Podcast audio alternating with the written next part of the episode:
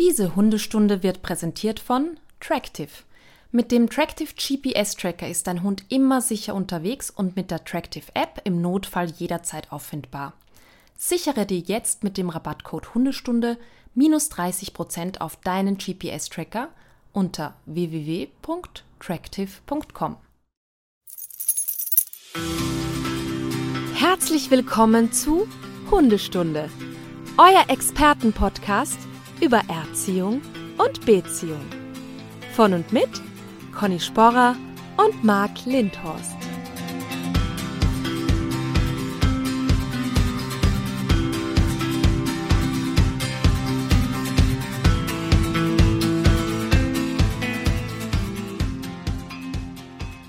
Wer fängt an? Einen schönen guten Morgen, Marc. Sehr gut. Ich habe jetzt mal ganz lange gewartet, weil ich sage ja immer guten Morgen sonst. Ja, liebe Conny. aber das, ich wollte das Ritual beibehalten. Ja, genau. Und ich wollte mal ein Ritual aufbrechen und mal schauen, was dann passiert. Ja. So. Sehr ja, gut. Nichts nix Spektakuläres ist eigentlich passiert. Nein, aber ich habe dann den Move gemacht quasi. Genau, ja, es war gut. Sehr gut. Ja, ja auch äh, einen wunderschönen, je nachdem, guten Morgen, guten Tag, gute Nacht. Ähm, was gibt's denn noch für zwischen? Guten Nachmittag an die Stundis, mhm. die jetzt an den Geräten hängen und äh, mit Spannung erwarten, worüber wir denn heute reden. Denn wir hatten letzte Woche ja gar nicht gesagt, worüber wir heute reden. Das, das kann aber dran liegen, weil wir einen Gast hatten und natürlich wir beide selber ein bisschen aufgeregt waren, was Martin denn so erzählt über uns und wie er uns so als Auszubildende wahrgenommen hat. Also ich war gar nicht aufgeregt, ich habe ja auch nichts irgendwie angestellt. Das sagst du jetzt. Ja. Ich weiß das ja nicht. Ich, äh, wenn Martin da bei, bei euch Ausbildung gemacht hat, war ich ja nicht dabei. Deswegen kann ich das ja nicht sagen. Ja, naja, jedenfalls, vielleicht liegt es auch daran, dass wir uns erst gestern geeinigt haben, was heute Thema ist. Kann ja das auch könnte so auch sein. Das könnte auch sein. Ja, weil wir so viele Sachen ja haben zu besprechen noch und auch die Stundis uns immer wieder Vorschläge schicken, da mhm. bitte weitermachen. Äh, es gibt so viele Sachen, die ja noch besprochen werden müssen anscheinend. Ne? Also jetzt zum Beispiel Absolut. kam wieder die Frage nach, können wir nicht mal was über Ernährung machen? Hm. Haben wir schon mal gesagt. Da würden wir lieber jemanden noch dazu holen dann mal, der da ja. so ein bisschen fitter ist. Halt wird Auto auch noch kommen, Ernährung. Machen wir auch noch mal. Ja, Aber bin ich gespannt. Wir, ja. Heute geht's um um ein wichtiges Thema, das eben auch eine Hörerin äh, nochmal vorgeschlagen hat, beziehungsweise nochmal uns angestupst hat, dass wir das ja rechtzeitig machen sollen, nämlich das Thema Silvesterangst. So, genau. Weil es, es steht ja bald wieder an, leider. Wir hatten ja schon eine Folge zum Thema Angst. Das heißt, da wird sich ein bisschen was vielleicht wiederholen, aber ähm, trotzdem ist dieses Knalltraining und eben speziell Silvester, da gibt es nochmal eigene Tipps und Managementmaßnahmen, um das erträglicher zu machen für den Hund. Ne? Genau, das heißt, heute ist es so eine Art Spezialfolge ausgekoppelt aus der Folge Angst bei Hunden. Eine spezielle Angst. Also wir sprechen heute nicht über Angst vor Artgenossen oder vor Autos oder vom Alleinebleiben, da nochmal die Folge über Angst hören, sondern heute geht es um eine spezielle Angst vor Geräuschen. Besonders kann man die auch gut nachvollziehen. Also das ist ja auch, also jetzt ehrlich gesagt, ich bin jetzt nicht Fan von Silvester, auch von diesem Knallen. Wie, wie siehst du das? Also hast du Bock? Bist du so bewaffnet mit Böllern und Überhaupt auf die Straße, nicht. juhu? Aber ich, ich kenne auch niemanden, ehrlich gesagt, der da Lust drauf hat. Also, ja, komisch. Alle. Wer wirft denn ja. die Böller dann? Wer wirft die ja, pff, keine Ahnung. Also, ich weiß, glaube ich, in England oder ich bin nicht sicher wo, da haben die dann irgendwann begonnen, das so auf Lasershows umzustellen, ne? damit das ja. ein Event ist. Das finde ich eine wirklich tolle Sache. Da wäre ich auch für. Und ein komplettes Knallverbot einfach einzuführen, weil wir haben ja nicht nur die Hunde, die drunter leiden, sondern natürlich auch Katzen, andere Haustiere, aber eben auch Wildtiere im Wald und so. Das ist echt eine Katastrophe für die. Ne? Ja, und das war ja das einzig Gute an Corona, dass wir ja Jahreswechsel hatten, die ganz anders stattgefunden haben. Mhm. Ähm, und sogar nachweislich ja auch zum Beispiel die Umweltbelastung viel geringer war durch dieses fehlende Verbrennen von etwas. Also es ist eigentlich nur pro. Und genau, ich, den Jahreswechsel darf man feiern und es gibt ganz viele Alternativen. Und die könnte man ja mal überlegen. Also mhm. das mal zu tun. Aber das ist nicht unsere Aufgabe, politisch hier aktiv zu werden. Das wollen wir nicht. Sondern wir wollen ja zum Wohle der Hunde ähm, das machen. Deswegen, genau, deswegen rollen wir heute über wie kann ich denn ein bisschen dem Hund die Stress nehmen, wenn er das Problem hat? Wie ist das denn bei Semmel? Ist die da anfällig? Semmel ist noch total tiefenentspannt. Ähm, also ich würde behaupten, die könnte vor der Tür ein Feuerwerk sein und die wäre cool damit. Aber das ist ja der Trugschluss, den alle haben. Ich bin wirklich, ich nenne es mal vorsichtig, hysterisch bei dem Thema, weil ich weiß, es gibt immer diesen einen blöden Knall, der der Beginn ist. Also es kommt ja kaum ein Hund mit Geräuschangst auf die Welt. Aber irgendwann eignet man sich die an. Und das Problem ist dann diese sogenannte Generalisierung. Also das heißt, dass ähm, irgendwann mal ein Knall doof war, dann ist vielleicht dann noch ein zweiter hinten nachgekommen, noch ein dritter. Und dann generalisieren die Hunde das auf andere Geräusche, die so ähnlich klingen. Also eine Türe, die zuknallt, eine Autotüre, irgendwas, einen äh, Mülleimer, der irgendwie der Deckel, wo der Deckel zufällt. Und das ist halt dann, dann ist man in einem Strudel, aus dem man so schnell nicht mehr rauskommt. Und deswegen bin ich bei Semmel immer so, dass ich da wirklich extrem darauf achte, dass wenn ein Feuerwerk ist oder wenn Gewitter ist oder so, dass ich auch immer laut Musik mache, dass ich die Vorhänge zumache und so, weil ich will einfach erst gar nicht, dass es entsteht und an Silvester versuche ich auch wirklich immer wegzufahren. Also irgendwo in die ländlichere Gebiete, wo einfach nicht so viel geschossen wird. Genau, da kommen wir gleich zu, was kann man machen, ja. also Übergangslösungen oder was kann man machen, um dieses Bedrohungsgefühl, dieses unangenehme Gefühl dem Hund vielleicht zu nehmen oder zu mildern. Ja. Ähm, hier ist das auch. Herr Doktor hatte sechs, sieben Jahre null Probleme damit. Ja. Also er war wirklich, ja, der fand das jetzt nicht schön, aber der zeigte jetzt keine Auffälligkeiten in Bezug auf Ängste. Und dann leider ein Silvester hatten wir Besuch und die mhm. hatten auch ein Kind oder zwei Kinder. Und dann wollten die natürlich so ein bisschen knallen. Und oh dann gingen wir auf den Hof und dann hatten die eine Rakete, also wollten auch, hatten so Silvester-Raketen dabei. Und dann stand Herr Doktor leider wohl in der Nähe. Ich habe das aber auch nicht mitgekriegt oder wir haben es damals nicht mitgekriegt. Und als dieses Ding dann so, mhm. da kriegt er den Schreck. Und in dem Moment sah ich schon die Körper und ich so, verdammt. Dann haben wir natürlich versucht, sofort das positiv. Aber seitdem, Silvester ist für den wirklich Horror. Und es wird immer schlimmer. Das kennen vielleicht auch einige, dass das im Alter manchmal erst kommt, so mit sieben, acht, neun und es das sich dann steigert. Und oh, aber geht dann wieder weg. Mit zwölf hören sie dann nichts mehr. Oder je nach Hund. Ja, also irgendwann genau, ist dann wieder so ein Abfall. Genau.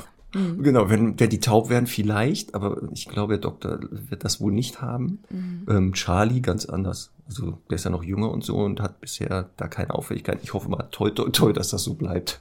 Dass das einfach so bleibt. Weil das echt, also ich, ich leide echt mit Herrn Doktor mit. Das ist echt nicht schön ja, es ist schön. manchmal passieren selbst uns solche Anfängerfehler, ne, die eigentlich ja. nicht passieren sollten. Und das hat halt ja. echt auch langfristige Auswirkungen. Das ist halt einfach ja. doof. Genau, deswegen werden wir auch heute über Sachen sprechen, die wir selber halt machen. Also in der Vorbereitung, du mit Semmel oder ich jetzt aktuell mit Herrn Doktor. Also wirklich aus der Praxis äh, Sachen gleich erzählen. Aber du wolltest direkt zu den sagen, Stundis ne? nach Hause. Ja. So. Ähm, ich möchte, bevor wir jetzt so richtig ins Thema starten, noch mal ganz kurz äh, einen Kommentar aufgreifen, den ich auf einer deiner Facebook-Posts gelesen habe. Ich habe einen hab Kommentar hinterlassen oder nein, jemand? Eine okay. ehemalige Hörerin. oh je, fürchte ich. Und zwar habe ich jetzt festgestellt, dass ich jetzt nicht nur die Mantrailing und Akita und was weiß ich französische Bulldoggen-Lobby gegen mich habe und auch die Mütter, die sich manchmal beschweren, dass ich Kindererziehung und Hundeerziehung vergleiche, sondern auch die offensichtlich die, ja. die Spitzlobby.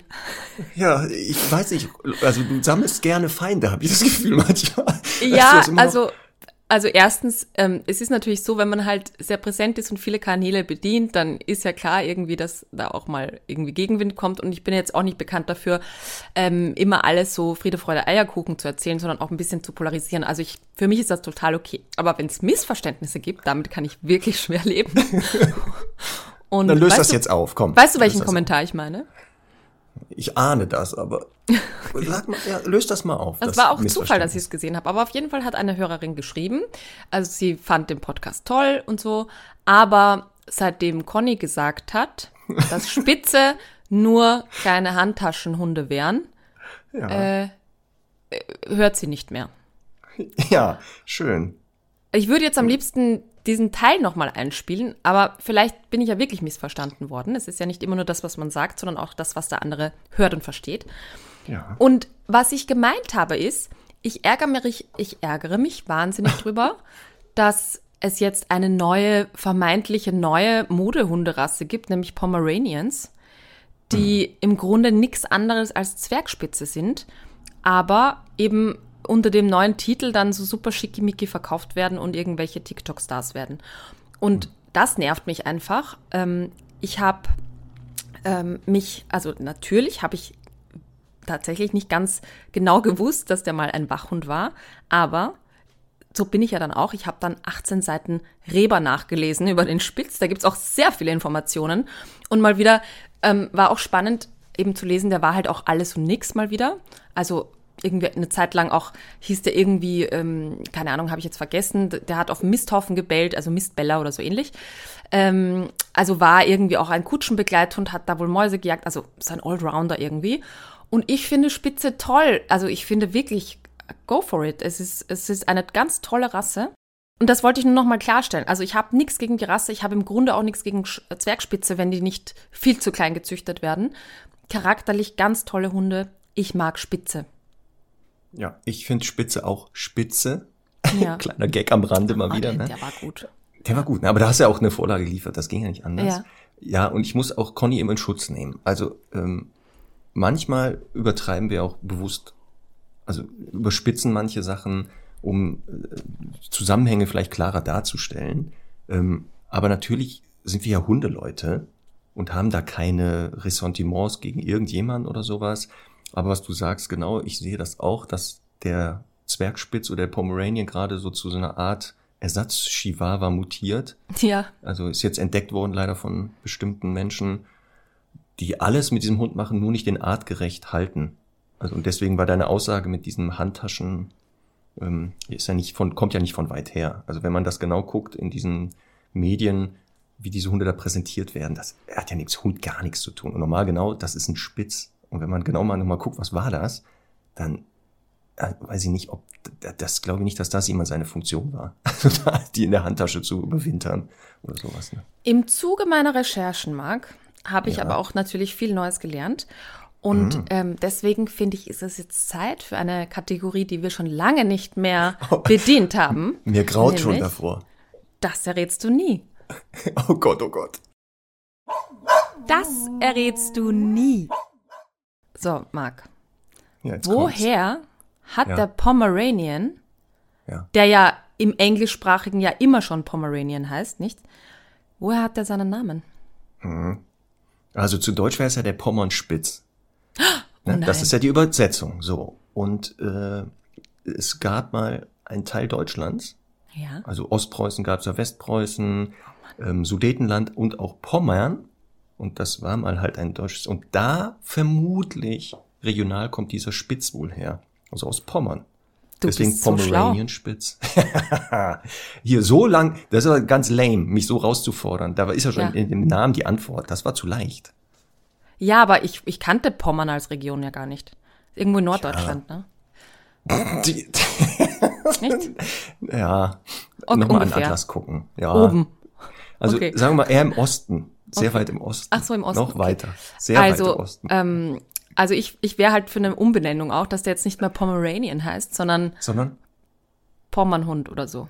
Pommern, Pommern, nee, Pommernspitz passt ja. Pommernspitz, ist ja schöner, Eigentlich ja. müsste man den so nennen. Ja. Aber vielleicht ist es dann, weiß ich nicht, fancy, wenn man Pomeranian sagt. Eben. Und ich habe auch ähm, den äh, französischen Namen gelesen. Ich habe ihn nur leider vergessen. Der, der war auch sehr schön. Okay, das glaube ich. Also Chien de Pommern oder so. Sowas. Mhm. Ist ja eh, alles, was man auf Französisch sagt, äh, klingt ja eh gleich super. Hatten wir schon mal. Ja. So, also das wollte ich nur klarstellen, richtigstellen und jetzt geht's weiter mit unserem Thema Silvesterangst. Genau. Angst vor Silvester, ein Gefühl, was leider ja einige Hunde kennen, denn Angst ist ja ein Gefühl, ein unangenehmes Gefühl, was ja oft entsteht in dem Moment, wo Hunde sich bedroht fühlen. Also für Leib und Leben oft. Ähm, und daraus natürlich aber auch eine seelische Bedrohung entstehen kann. Und das Schlimme ist, und so ist das auch bei Herrn Doktor, dass der ja dieses Gefühl auch sich steigert, weil die Hunde ja gerade, was Silvester betrifft, ja keine Option haben, das zu verändern. Hm. Also Beispiel, ein Hund hat Angst vor Menschen, da kann er weglaufen. Und ab einer bestimmten Entfernung geht dieses unangenehme Gefühl weg, weil der Mensch ja weit weg ist oder aus dem Sichtfeld verschwindet. Und das ist ja bei Silvester gerade der Horror. Es knallt nicht nur einmal, also teilweise ja halbe Stunde am Stück. Mhm. Und es kommt von überall. Also es ist ja nicht in eine Richtung. Man kann, wohin soll man laufen? Also es ist ja überall kommt so eine Geräusche her. Und das macht das ja echt Horror für die Hunde. Ja, und ähm, der Mensch ist ja der wichtigste Partner in solchen Angstsituationen, also nicht nur in Angstsituationen, aber hier insbesondere. Und das ist halt auch so, wenn man jetzt, wenn der Hund Angst vor Hunden hat oder vor anderen Menschen, dann kann ich mit dem Hund aus der Situation rausgehen und dann ist quasi alles wieder gut. Aus dieser Situation kommt er nicht raus. Und das ist ja auch so eine Definition von Angst, dass der Hund ähm, einer Situation ausgesetzt ist oder von mir aus auch in eine Situation kommt, äh, aus der er keinen Plan hat, wieder rauszukommen. Ne? Weil es gibt ja natürlich Hunde, die eben überhaupt keinen Stress damit haben oder irgendwo Angst zeigen. Angst ist ja etwas Wichtiges, etwas äh, Wichtiges für den Überlebensschutz. Aber die sagen dann halt, ich gehe oder gehe von mir aus auch auf Angriff in gewissen Situationen. Aber in solchen Situationen haben sie halt keinen Plan mehr. Und das das macht es halt einfach wahnsinnig schwierig, auch ähm, da für die Hunde gut da zu sein. Aber da kommen wir auch später dazu, wie wir da als Mensch einfach gut unterstützen können. Genau, und dieses Ohnmachtsgefühl, was du ja auch beschreibst, das, was die Hunde ja genau erleben, wenn jemand selber vielleicht so Ängste hat, ähm, dann kennt er das, dass man einfach ja genau sagt, ich, ich, man kann sich nicht erklären, dass das eine, also es ist ja so ein subjektives Phänomen, Beispiel jetzt, ähm, genau, es gibt Hunde, da knallt und zischt es, die gucken sich das an und sagen, ja, okay, und andere ja genau, die möchten am liebsten sterben. Ähm, wo das genau herkommt, gucken wir mal gleich, warum der eine so oder so ist, was sind die Auslöser und ja aber auch, wie die Hunde das zeigen. Also dieses, woran erkenne ich, ob er wirklich Angst hat. Eins hast du ja schon gesagt, es gibt ja verschiedene Möglichkeiten, mit so einer Bedrohung umzugehen. Die sogenannten 4F hatten wir auch schon mal erwähnt, ne? aus dem englischsprachigen Raum. Diese F, das ist Fight, also der Angriff, der klassische. Und das ist was Spannendes, dass ich noch keinen Hund im Training hatte mit Silvesterangst, der dieses Fight, also den Angriff gewählt hat. Also, dass der plötzlich in den Himmel äh, springt und versucht, da die Böller zu attackieren, defensiv. Nein. Ich kenne das von Hunden. Also ich kenne das schon von Echt? Hunden, dass die total bellen und verbellen wollen. Okay.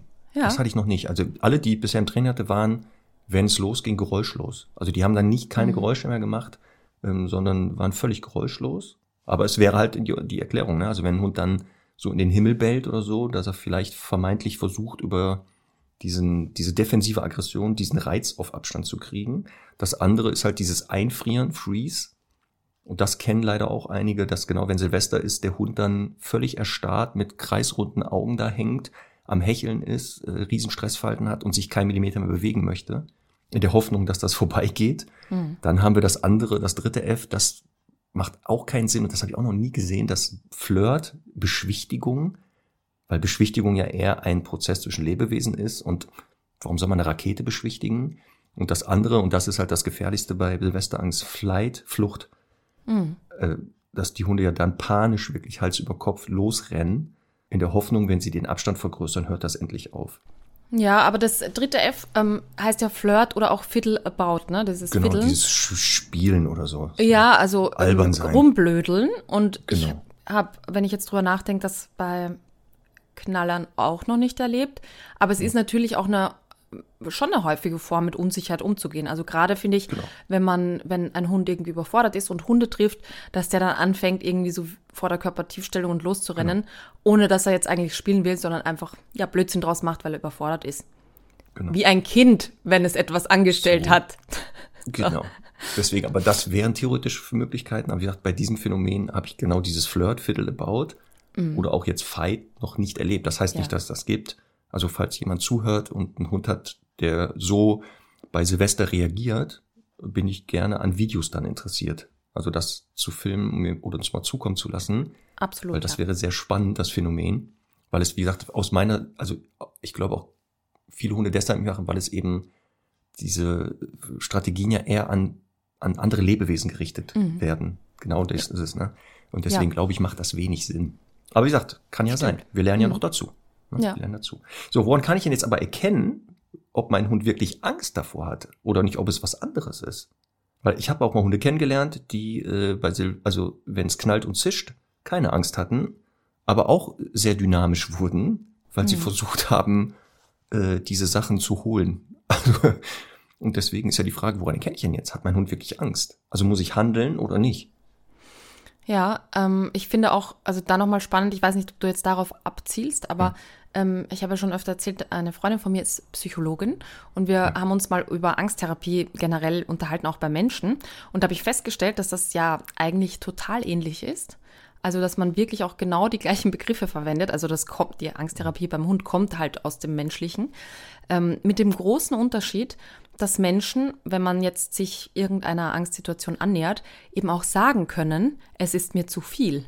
Und das ist wirklich, finde ich, eines der größten Probleme, denn ähm, viele Menschen, also Menschen sind ja überhaupt einfach verbale Wesen und reagieren halt viel auf Sprache und so und leider viel zu wenig auf die Körpersprache des Hundes. Und der Hund hat aber nur die Möglichkeit, mit Körpersprache zu kommunizieren. Und deswegen äh, ist es ganz, ganz wichtig, hier die wichtigsten Anzeichen zu kennen. Genau. Und da siehst du, siehst du, guck mal, wie wir uns die Bälle zuspielen. Natürlich, ja, Körpersprache ist doch das Erste, woran ich erkennen kann, ob mein Hund Angst hat.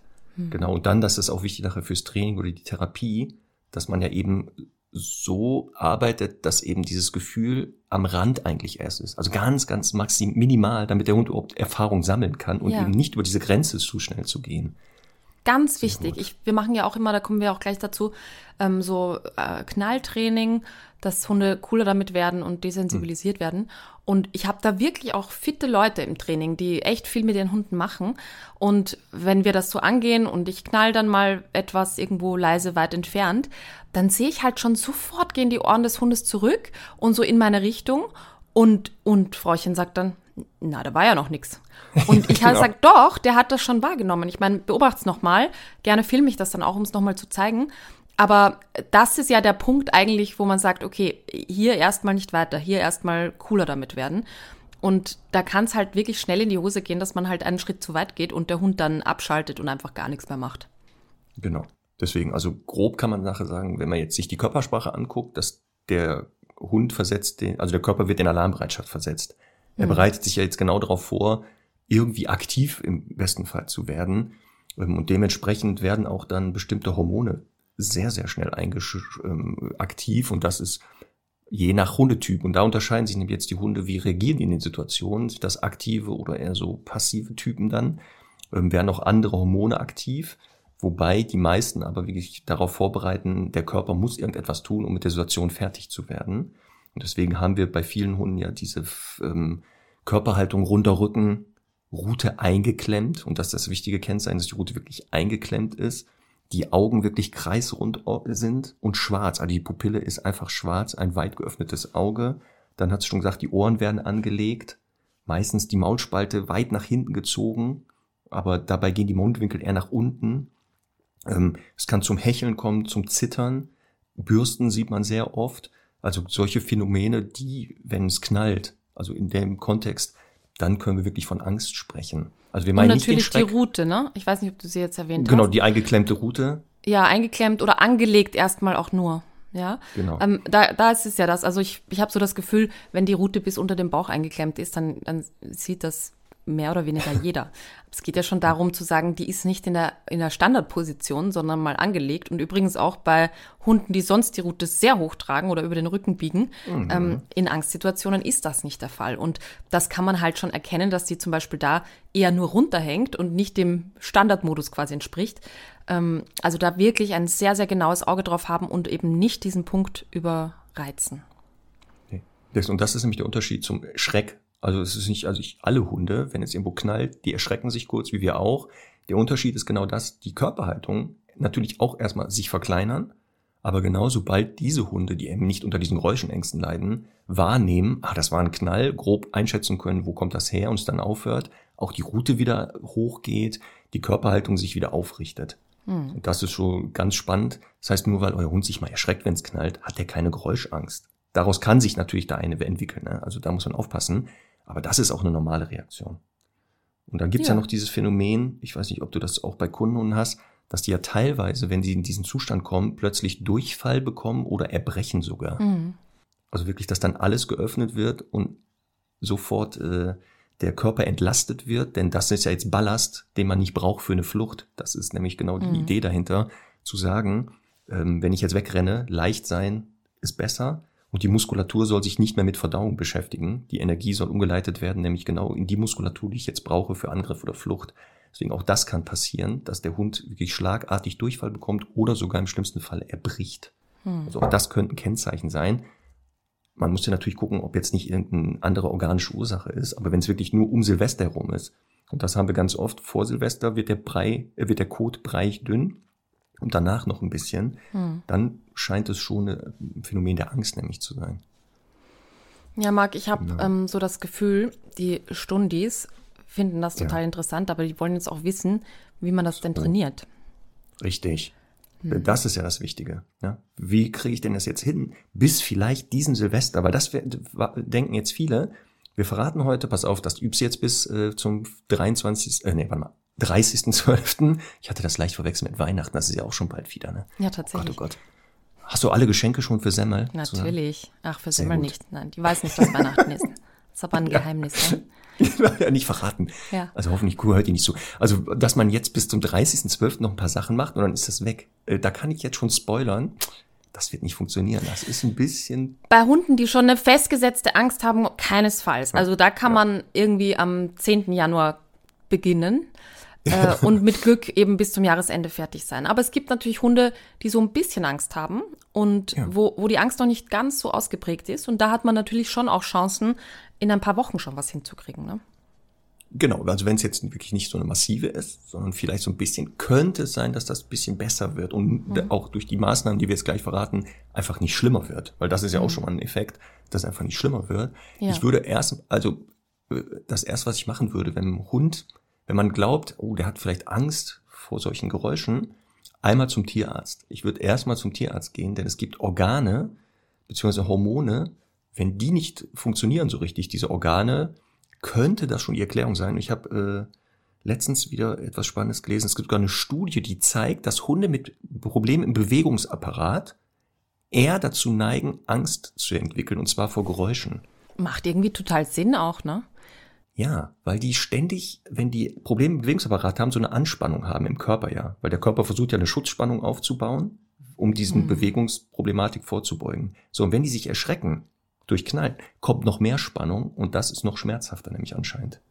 Mhm. Aber das ist ein bisschen Henne-Ei, ne? Auch. Ja, also, da sagen sie auch, was zuerst da wissen sie nicht, ja. aber es, es, es gibt eine Korrelation, also dass die Wahrscheinlichkeit höher ist, wenn der Hund Problembewegungsapparat hat, dass er solche Ängste entwickeln kann oder die, die Ängste haben, Probleme im Bewegungsapparat entwickeln, weil sie immer diese Spannung haben. Ich würde halt auch sagen, ich meine, das macht total Sinn, wenn jetzt ein Hund echt Schmerzen hat beim Laufen, ähm, mhm. dann fühlt er sich halt einfach nicht so fluchtbereit. Und da kann so. ich mir schon vorstellen, dass sie mehr Angst haben. Also ist ja eine klassische Erscheinung auch von Hunden im Alter, dass die eben sagen, ich folge meinem Fräuchchenherrchen überall hinterher weil ich einfach selbst nicht mehr so in der Lage bin, die Dinge so zu checken. Und ähm, ja, also das wird für mich auch Sinn machen. Das genau. so. Deswegen erster Gang ist halt entweder Tierarzt oder Physiotherapeut oder Osteopathen. Ähm, mhm. Und beim Tierarzt würde ich immer gucken lassen, einmal die Schilddrüse bitte untersuchen lassen, weil die ist bekannt dafür, wenn sie eine sogenannte Unterfunktion hat, also nicht ausreichend Schilddrüsenhormone produziert, dass dann sich eher Ängste entwickeln. Und wenn ihr Glück habt und das ist die Ursache und ihr rechtzeitig das sogar erkennt, dann kann es sein, dass diese Angst mit der Therapie der Schilddrüse, da kriegt man, kriegen die Hunde Medikamente, also Ersatzstoffe, und es kann sein, dass die dann plötzlich die Ängste verlieren. Hm. Das ist schon mal das Erste. Und das, ähm, was, ich hatte einen Fall auch, eine achtjährige Hündin, die Dame war Reiterin und hat die auch im Stall mitgehabt und mit der Peitsche da gearbeitet. Und das war nie ein Problem für die Hündin. Die aber plötzlich über Nacht wirklich stand die plötzlich bei der im Bett, war am Hecheln, vier Uhr hm. morgens und beruhigte sich auch nicht mehr. Mhm. Und ab dann, immer wenn Geräusche waren, kriegte die richtig Panik. Und wir haben die rauf und runter getestet und therapiert und alles mögliche. Und es hat nichts funktioniert. Und ich habe echt verzweifelt und habe damals sogar Martin angerufen und gesagt, pass auf, wir haben jetzt das alles gemacht, es funktioniert nichts mehr. Dann hat er auch gesagt, probiert man das und das noch aus? Hat auch nicht. Und habe ich gesagt, so, wir lassen die nochmal durchchecken. Und jetzt aufpassen, zum Glück, sie hatte wohl Toxoplasmose bekommen. Mhm. Sie hat nämlich wahrscheinlich den Kot von Katzen mal gefressen, öfter, und da ist der Erreger drin. Und dieser Erreger hat eine lokale Entzündung im Gehirn verursacht. Und durch diese lokale Entzündung im Gehirn entwickelte die plötzlich Ängste. Und als das therapiert wurde, gingen die Ängste weg. Deswegen, das ist so dieses Organische, hm. Das würde ich mal als erstes versuchen auszuschließen. Das sind die Klassiker. Ja, wobei, also ne, die Schilddrüse kann man ja mit einem großen Blutbild gut genau. testen. Ich habe mal ja. gehört, vormittags die Werte sind irgendwie wichtiger oder aussagekräftiger. und durchaus auch mal an zwei verschiedenen Tagen ne? Richtig. Ähm, überprüfen. Aber so Gehirn, also ich kenne das auch aus dem hm. Kundenkreis, dass natürlich da ähm, eben auch das Gehirn mal schuld ist, entweder weil sich ein Tumor hm. bildet oder weil es irgendwelche Deformationen gibt. Ähm, das kann man halt nur mit einem CT prüfen, ne? Also wenn man wirklich sagt, alles andere ist ausgeschlossen, hm. dann würde das auch Sinn machen, wirklich den komplett einmal durchzuscannen, ja. in der Hoffnung, man findet etwas. Hm. Und wenn man nichts findet, dann kann man wenigstens ausschließen, dass es das vielleicht wäre. Weil das ist ja manchmal so, ne? Vielleicht ist es das oder das. Es ist ja schwer dann auch zu gucken, wo kommen diese Ängste her. Ja. Weil das entscheidet ja auch ein bisschen die Therapie. Also wie entsteht das denn eigentlich? Weil viele Kundenhunde haben gar keine schlechten Erfahrungen mit Silvester gemacht übrigens. Ja. Das ist sehr spannend. Ja. Also das, was ich jetzt mit Herrn Doktor beschrieben habe, dass, weiß ich nicht, zwei Meter neben ihnen so eine Rakete hochgeht und der sich so massiv erschreckt, haben wir selten. Oder dass der Böller auf den Hund geworfen wurde. Sondern wir haben ja vielmehr die Effekte, dass diese Hunde zu wenig Erfahrung haben. Einfach viel ja. zu wenig, gerade mit Geräuschen. Und dann, wenn es so massiv kommt, so heftig reagieren. Deswegen finde ich eben auch wichtig, da, auch wenn es eben noch gar keine Ängste gibt, im Zweifel ja. schon mal mit dem Training anzufangen, damit der Hund dann einfach cooler ist damit. Genau, weil es gibt zwei Phasen im Hundeleben, wo die sehr sensibel sind, was Ängste betrifft. Das ist die dritte bis vierzehnte Lebenswoche und nachher die sechste bis zwölfte Lebensmonat. Also Stichwort mhm. Pubertät haben wir auch schon mal eine Folge gehabt, wo sich nochmal Ängste entwickeln können, weil das Gehirn nochmal mhm. in dieser Umbruchphase ist. Ja. Und deswegen, aber da können wir gleich zu kommen, Stichwort Prophylaxe, ja. Was kann man vielleicht noch machen? Ne? Ich finde immer ganz wichtig auch, ähm, also wir haben jetzt einmal äh, medizinisch checken, bevor ja. ich es nur nachher vergesse. Ich finde oh. einfach auch wichtig, ähm, jetzt unabhängig davon, ob der Hund jetzt schon Angst hat oder nicht. Wenn er wirklich Angst hat, dann nimmt er meistens ja Futter auch gar nicht mehr an. Aber ähm, in der Phase, wo man jetzt um Silvester unterwegs ist, bin ich immer ein Fan davon, zum Beispiel eine Leberwursttube mitzuhaben. Dass wenn es irgendwo kracht, dann kriegt der Hund die sofort ähm, angeboten und darf da ordentlich dran nuckeln, damit er wirklich das quasi im besten Fall wie so ein Klicker, so einen sekundären Verstärker sieht und es knallt irgendwo und er schaut mich an und bettelt. Das wäre ein sehr schönes Phänomen, das man halt auch nur wirklich erzeugen kann, wenn man das konsequent macht und genau. ähm, das Ganze einfach positiv überlagert. Und das ist ja leider auch das Problem bei Angst, die kann ja nicht gelöscht werden, die kann nur durch Erfahrungen positiv überlagert werden. Genau, das ist nämlich wichtig, das haben wir am Anfang gesagt egal was man trainiert und welche Therapieform, Angst ist ein Gefühl und Gefühle kann man nicht ausschalten. Das ist, was du auch gesagt hast am Anfang, ein wichtiger Schutzmechanismus. Denn wenn ich keine Ängste hätte, da würde ich nicht mehr lange leben. Also wenn ich keine Höhen, äh, eigentlich der Begriff Furcht ist ja richtig. Wir werden jetzt nicht nochmal diese Begriffe trennen. Wir werden jetzt ja. weiter heute Angst sagen, auch wenn es eigentlich die Geräuschfurcht ist. Wer das genau wissen will, sollte noch ein bisschen Literatur lesen. Da gibt es die Trennung. Ähm, aber wenn ich keine Höhenangst oder Furcht hätte, das wäre nicht günstig, weil dann würde ich ja ständig von hohen Gegenständen, also irgendwo runterspringen und das würde ja meiner Gesundheit schaden. Und deswegen ist auch diese Schreckreaktion normal. Das kennen, wie gesagt, alle. Wenn es knallt, man zuckt auch zusammen. Man zuckt zusammen. Das ist eine Schutzreaktion, die so wichtig ist. Deswegen, ja, also das heißt, wir haben jetzt den Hund einmal durchgecheckt. Genau, wir haben abgecheckt. So, und jetzt müssen wir gucken. Wir können anfangen mit den kurzfristigen Maßnahmen die mhm. nicht dazu führen, dass die Angst verändert wird, sondern dass es nicht schlimmer wird, dass der Hund das besser aushält. Ja. Oder wir fangen gleich an mit den langfristigen oder mittelfristigen und sagen, wir wollen diese Angstgefühle mindern. Ja. Das, wir können ja mal anfangen mit den kurzfristigen, weil ich glaube, dass viele genau ja jetzt sagen, verdammt, die haben jetzt gesagt, bis Silvester geht er gar nicht mehr weg. Dass wir eher so über diese erste Hilfemaßnahmen sprechen. Und eine hast du ja selber gesagt, die du mit Semmel teilweise ja einsetzt, die sogenannte Vermeidung. Mhm. Also zu sagen, ich versuche, dass der Hund sich diesem Stress gar nicht aussetzt. Das würde bedeuten zu Silvester was? Wegfahren, wo es kein Silvester gibt. Ja, wo es auch übrigens kein Silvester gibt, oft ist an der Autobahn. Also so, nicht zwingend genau. ein Ziel haben, sondern einfach mal, also für die Umwelt jetzt nicht unbedingt ein Vorteil, aber einfach mal um 22 Uhr ins Auto setzen. Ja. Hund ist in der Box eingekuschelt und man fährt halt einfach mal drei Stunden irgendwo hin und ja. wieder zurück ähm, damit und macht laut Radio an. Und dann ist das halt auch eine Möglichkeit, damit der Hund wirklich von draußen wenig mitbekommt. Und das beschreiben ja viele ähm, Hundehalter, dass die Hunde Autofahren gut finden. Die verknüpfen das immer, wir fahren irgendwo hin, wo tolle mhm. Sachen passieren, ähm, wenn sie denn dran gewöhnt sind an das Fahren. Und das natürlich zu nutzen, zu sagen, ich packe den ins Auto, wir bleiben in Bewegung. Genau auf Autobahnen habe ich selten Feuerwerke erlebt. Aber ich weiß nicht, wie ich das nicht in Österreich, ob da rechts und links an der Autobahn gestanden wird und Böller geworfen werden eher selten. Und was ich auch empfehlen kann, ist Raststätten oder Autobahnen, Rast, also so Parkplätze. Die sind mhm. ja meistens sehr weit außerhalb und da gibt es keine Knallerei. Auch ich habe schon mit Kunden dort mhm. verbracht. Also wir haben, ganz früh habe ich das gemacht, so Kunden, die wirklich so davon betroffen waren, gesagt, komm, einmal machen wir das. Da haben wir uns dann da getroffen zu Silvester auf dem Rastplatz und haben da gefeiert, geräuschlos. Und den Hund was gemacht. Also, ne, also Raststätten oder auf die Autobahn. Und hier im Norden gibt es Inseln, bei denen, da ist Knallen verboten. Kann Wegen ich auch der Strohdächer, ne? Oder? Genau, diese Reddächer, ja. das ist Sylt zum Beispiel, mhm. wobei das auch nicht ganz stimmt. Es gibt überall Verrückte, die trotzdem knallen. Mhm. Ja, also das wirst du nicht. Ähm, deswegen, ich weiß nicht, in Österreich gibt es da Regionen, wo das verboten ist sogar? Also wo der Gesetzgeber gesagt hat oder die Gemeinden, hier darf nicht geknallt werden? Ich glaube nicht. Ähm, ich weiß nur natürlich, und das ist ja überall so, dass man im Flughafenbereich auch nicht knallen darf. Ne? Gute Idee. Und Flughäfen haben meistens auch da Hotels. Und ein Flughafenhotel mal zu mieten für diese Zeit, wie lange auch immer, je nachdem, wie viel Angst der Hund tatsächlich auch vorher und nachher hat, ähm, ist echt eine nette Sache dann auch. Stimmt, das hieße ja auch, guck mal, im, im, guck mal, jetzt bringst du mich gerade auf eine Idee. Krankenhäuser, Altenheime. Theoretisch dürfte in der Nähe ja auch nicht laut sein. Da ist ja oft auch 30. Also das würde ich jetzt in Frage stellen. Ja, ich sag's ja nur. Man müsste es ja mal ausprobieren. Ja. Also Stundis, mal zu Silvester, mal in die Nähe von Altenheimen sich bewegen und Krankenhaus und uns mal schreiben. Stimmt das, was ich gerade sage? Meine Vermutung bewahrheitet die sich. Das mit den Flughäfen ist super. Jetzt müsste man aber nur gucken, hat der Angst nicht, äh, Hund nicht Angst vor Flugzeuglärm? Ja. Das weiß ich nicht. Ja, aber im besten Fall, wie gesagt, einfach im Zimmer einsperren. Das Gute ist ja bei diesen Hotels auch immer, die haben sehr, sehr schalldichte Fenster, ähm, weil, ja, weil da ja sonst sowieso Lärm ist.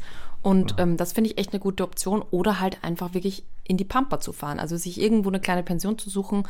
Ähm, bei uns gibt es, also ist ja die ungarische Grenze auch recht nah. Da ist sind sehr viele kleine Dörfer, wo halt einfach wenig los ist und wenig drumherum. Und das ist halt eine absolute Option, sowas, ähm, sich vorher zu organisieren. Genau, aber das jetzt, wie gesagt, ne, schon mal rechtzeitig recherchieren. Und jetzt kann es mhm. sein, natürlich, weil viele andere das auch äh, machen, wird es vielleicht eng gerade. Also mhm. jetzt schon mal für 2022 buchen im Zweifelsfall. Ja. Das Fall. wäre eine, ne, also die klassische Vermeidung.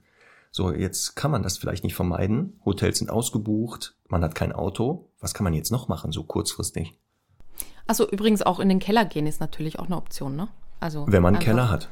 Ja, wenn also die Hausbootbesitzer äh, dann Taucheranzug an und in den Keller gehen, würde auch ja. funktionieren. Ja. Ja, und dann äh, gibt es eine Menge an sonstigen Managementmaßnahmen zu Hause. Also ganz banal, angefangen bei Rollläden runter, Vorhänge so. zu, äh, Musik aufdrehen. Hier gibt es auch übrigens eine sehr interessante Studie, dass wohl klassische Musikhunde mehr hm. beruhigt als jetzt irgendwie andere Beats. Ähm, und, und innerhalb dieser Klassik gibt es sogar auch eine Studie, die sagt, Mozart und Haydn wären besonders beruhigend auf Hunde. Und ich hm. glaube, Wagner und Bach dann doch eher stressiger. Genau, das wurde im Tierheim nämlich auch ausprobiert. Die wurden mhm. da mit klassischer Musik beschallt und genau mit anderer Musik, so Heavy Metal teilweise. Man hat festgestellt, dass die Stresswerte im Blut sich bei klassischer Musik, bei der von dir beschriebenen, eher in, nach unten entwickelten. Und bei genau Wagner und Bach, die sind ja schon ein bisschen anders aufgebaut, etwas gestresster waren. Aber immer noch besser als, weiß ich nicht, ACDC anscheinend. Ne? Aber auch total nachvollziehbar, muss man ehrlich sagen. Ne? Ja, und deswegen, genau, andere Option wäre, ähm, eben zu sagen, ich versuche, dass der Hund das kaum mitkriegt. Also zu Hause so gut ja. wie schalldicht zu machen, Fenster zu, mhm. Rollläden, wenn man Rollläden hat, runter die dämpfen. Wenn man keine hat, sich decken, also dicke Wolldecken vor die Fenster oder Türen mhm. hängen. Die dämpfen auch so ein bisschen. Genau, und dann andere Geräusche anmachen. Also Musik kann sein oder ein Film. Hier muss man natürlich aufpassen. Rambo 1, 2 oder 3 ist schlecht. Terminator übrigens auch nicht anmachen. Also solche Filme bitte nicht anmachen, weil ja da auch geknallt wird, ne? Ja, muss ich ja sagen. Ja. Nicht, dass jetzt jemand sagt, ich bin der volle Terminator-Fan und macht dann die lange Terminator-Nacht. Ja, und gerade wenn der Hund schon so ein bisschen in der Stimmung ist, kann natürlich auch sein, dass dann genau. so ein Knall aus dem Fernseher mal doofer ist als sonst. Genau. Mhm. Achso, und was ich auch hier, ich weiß nicht, wie es in Österreich ist, ähm, hier wird zu, zum Jahreswechsel, also gegen Mitternacht, im öffentlichen Fernsehen das Feuerwerk übertragen ja. vom Brandenburger Tor. Also ja. wenn jemand öffentliches Fernsehen guckt oder privates, sollte man den Kanal schnell wechseln. Und dann auf einen Kanal wie, weiß ich nicht, Astro TV oder, oder ein Shopping-Kanal vielleicht. Das wäre ganz gut, tatsächlich. Aber wir müssen ja auch dazu sagen, da kommen wir dann später nochmal bei der Desensibilisierung dazu. Es ist ja einfach auch so, dass zum Beispiel bei Feuerwerken Hunde ja immer so ein Gesamt Bild an Wahrnehmungen haben. Und es ist dann meistens eben nicht der Knall, weil oft ist es so, dass Hunde, die total geräuschängstlich sind, wenn man denen solche Sounds vorspielt, dann können die gar nichts damit anfangen. Es ist halt die Verknüpfung mit auch dem Geruch, der da in der Luft liegt und natürlich auch die Lichtreflexe. Also na, das, deswegen ist es halt beim Fernseher so eine Sache, wo man aufpassen sollte und im Zweifel halt eben auch irgendwie was Ruhigeres raussucht, klar. Hm. Was hältst du in der Vorbereitung, also in, in dieser Managementphase der kurzfristigen Maßnahmen die ja noch nicht die Ängste irgendwie bearbeiten, von so Mitteln wie Relaxan, Zylken, CBD-Öl? Ja, ähm, ich finde in aller Regel, dass diese Dinge einfach nicht schaden, wenn sie nicht helfen ähm, bei Zylkene und auch, ich glaube, diesen Tabletten von Adaptil, das sind ja irgendwie Eiweißpräparate, da ist halt wichtig zu erwähnen, dass vorher schon ein Spiegel aufgebaut werden muss. Also das braucht irgendwie ein paar Wochen vorher ähm, mit dem Tierarzt unbedingt besprechen. Und ich bin sowieso bei all diesen Dingen auch mal ein Fan davon, wirklich das zu testen vorher, also vorab, auch wenn da jetzt keine angstauslösende Situation ist, wenn der Hund CBD-Tropfen kriegt und man merkt, der ist noch ein bisschen gechillter und so als sonst, ähm, dann ist das ja auch schon eine Aussage. Aber ich finde irgendwie blöd, wenn äh, es gibt ja dann manchmal, wie heißt das, paradoxe Wirkungen oder so, mhm. dass der Hund das einfach nicht gut verträgt und das ist natürlich dann doppelt doof. Und an dieser Stelle ähm, möchte ich natürlich auch nicht unerwähnt lassen, das Thema Eierlikör. So, das wäre nicht das nächste, weil das, was wir eben gesagt haben, Relaxan, Sedarom, Zylken, das sind Nahrungsergänzungsmittel. Also es genau. sind keine Medikamente im klassischen Sinn, die sind auch mhm. frei verkäuflich ähm, und die können dazu führen, wie gesagt, den Hormonspiegel, hier oft Serotonin ist da im Spiel oder GABA, ähm, den zu erhöhen oder zu beeinflussen, so dass vielleicht, gerade wenn so ein Hormonungleichgewicht die Ursache ist für diese Ängste, die Hunde dann das, den Stress besser aushalten. CBD-Öl benutzen wir bei Herrn Doktor jetzt seit, ich glaube, einem Jahr oder zwei. Und bei ihm zeigt das wirklich diese Wirkung, dass der durch das Öl in der Phase vor Silvester, wo es schon das erste Mal knallt, sich zwar erschreckt, aber genau, es bleibt beim Schreck, die Route wieder hochgeht, der weiter frisst. Mhm. Und wenn es wirklich losgeht um, um Mitternacht, zeigt er zwar auch noch Reaktion, aber nicht mehr so massiv und vor allem, wenn es aufhört, ist der auch relativ schnell wieder entspannt er sich. Und das war ohne CBD-Öl, war das zwei Tage lang, blieb der in diesem Zustand. Auch hier, ich, genau, was du gesagt hast, wichtig, ähm, das hat, ist keine Expresswirkung. Also man sollte das, wir geben das Öl jetzt ab November. Ach, tatsächlich. Ab Anfang, Mitte November kriegt er das schon täglich, damit sich dieser Spiegel aufbaut. Und auch bei den anderen Präparaten rate ich immer dazu, mindestens vier Wochen vorher, besser sogar acht Wochen anfangen zu geben, damit der Spiegel sich aufbaut. Mhm. Was, das ist nämlich der Unterschied zu Alkohol, den du jetzt erwähnst. Eierlikör. Alkohol der ist immer eine Lösung auch, bei mir. ja, der wirkt auch kurzfristig. Also das da würde ich jetzt keinen Spiegel aufbauen lassen. Aufpassen. Aufpassen, ja. Stundis und nicht Stundis, die jetzt Neustundis werden. Alkohol nicht acht Wochen vorher geben, schon regelmäßig. Dann ja, baut also, man was anderes um, auf, eine Sucht. Im Zweifel ja. verlieren wir jetzt auch ein paar Stundis. Und ich muss ja. ehrlich sagen, ich habe früher irgendwie mal gelesen, auch Bier dem Hund zu geben und ich fand das auch total doof. Aber ähm, der Ralf Rückert hat ja ähm, jedes Jahr so einen toll adaptierten Silvester-Artikel, das ist ein Tierarzt aus Ulm, mhm. und der hat da vor ein paar Jahren das erste Mal drüber geschrieben und ich fand das halt äh, ganz interessant. Natürlich macht die Dosis das Gift und er redet ja davon, äh, dass er jetzt so seinem kleinen 12-Kilo-Terrier irgendwie um 20 und um 22 Uhr mal einen Teelöffel Eierlikör gibt. So. Und im Prinzip, und das finde ich total nachvollziehbar, um so dieses Gefühl zu erwirken, wie wenn wir so zwei, drei Gläser Sekt trinken. Ne? Also einfach so ein genau. bisschen lockerer zu sein. Und tatsächlich, also ich habe das ja auch immer dann wieder in meine Artikel geschrieben, Martin hat das gepostet, hat natürlich auch Shitstorm bekommen, aber ähm, wir haben einfach viele Rückmeldungen bekommen, dass das auch wirklich geholfen hat. Ja? Also den Hund das, einfach den Abend ein bisschen erleichtert hat. Genau. Und äh, ich kenne auch Tierärzte, die dann äh, wirklich sagen, das ist eine Option, aber genau mit dem Hinweis, die Dosis macht das Gift, man muss das schon anpassen. Und man sollte aber, wie gesagt, danach mal versuchen, die Angst sich anders drum zu kümmern. Also nicht jeden, mhm. jeden Silvester den Hund da mit äh, Eierlikör bearbeiten, aber ich habe auch Kunden, wo ich gesagt habe, sie können es mal ausprobieren. Und ja. ähm, halte das auch für gerechtfertigt dann in dem Sinne, weil was ist die Alternative? Ja, also, ne? absolut. Deswegen sind wir bereit. Ja, genauso ähm, eine Möglichkeit, so ein bisschen die Angst zu mildern oder diese Reaktion, das ist die, sind Pheromone. Ja. Ein bekanntes, das nennt sich DAP, Dog Appeasing Pheromone, ist das Hormon, was die Hündin, wenn sie Welpen hat und Milch gibt, im Zitzenbereich ausströmt und das wirkt so beruhigend auf die Welpen. Das hat, wie gesagt, ein Hersteller synthetisiert. Das gibt's dann so meistens diese Duftstecker, das kennen einige. Mhm. Die werden so in die Wand gesteckt und verdampfen. Gibt es auch als Halsband durch die Körperwärme des Hundes verdampft er und nimmt das direkt auf. Kann emotional stabilisierend wirken, aber hier genau, was du sagst, würde ich das einmal ausprobieren, weil ich habe Hunde kennengelernt, genau eine paradoxe Wirkung zeigen auf mhm. DAP und hoch gestresst werden. Ja.